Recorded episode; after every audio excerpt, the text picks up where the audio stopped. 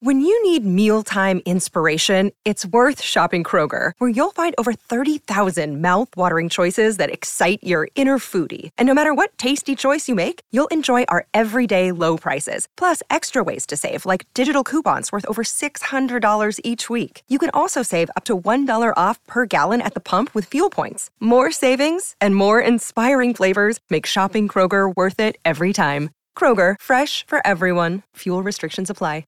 Talking Real Money, I'm Don McDonald. Consider this headline: current crypto bear market set to become the longest ever after this.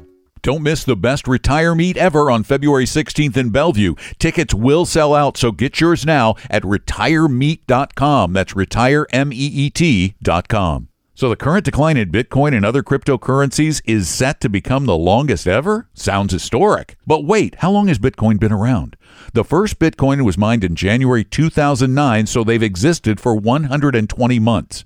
For how many of those months were prices below their previous highs? In April two thousand eleven, Bitcoin reached about eighteen dollars each and didn't recover back to eighteen dollars for another twenty-four months. Then it went racing up to eleven hundred dollars each ten months later. From there, the price stayed down for over three years until topping eleven hundred dollars again in April of twenty seventeen. Over the next eight months, Bitcoin then soared to more than nineteen thousand dollars and then quickly plummeted and remains almost sixteen thousand dollars per Bitcoin below that December two thousand seventeen high. By my calculations, Bitcoin has been in negative territory for more than seventy of its one hundred twenty months, while stocks since nineteen hundred have spent only one hundred fifteen out of fourteen hundred months recovering from market declines. That's less than ten percent. So please stop playing this ultimate computer game of make-believe with real money. I'm Don McDonald. More at talking real money dot com.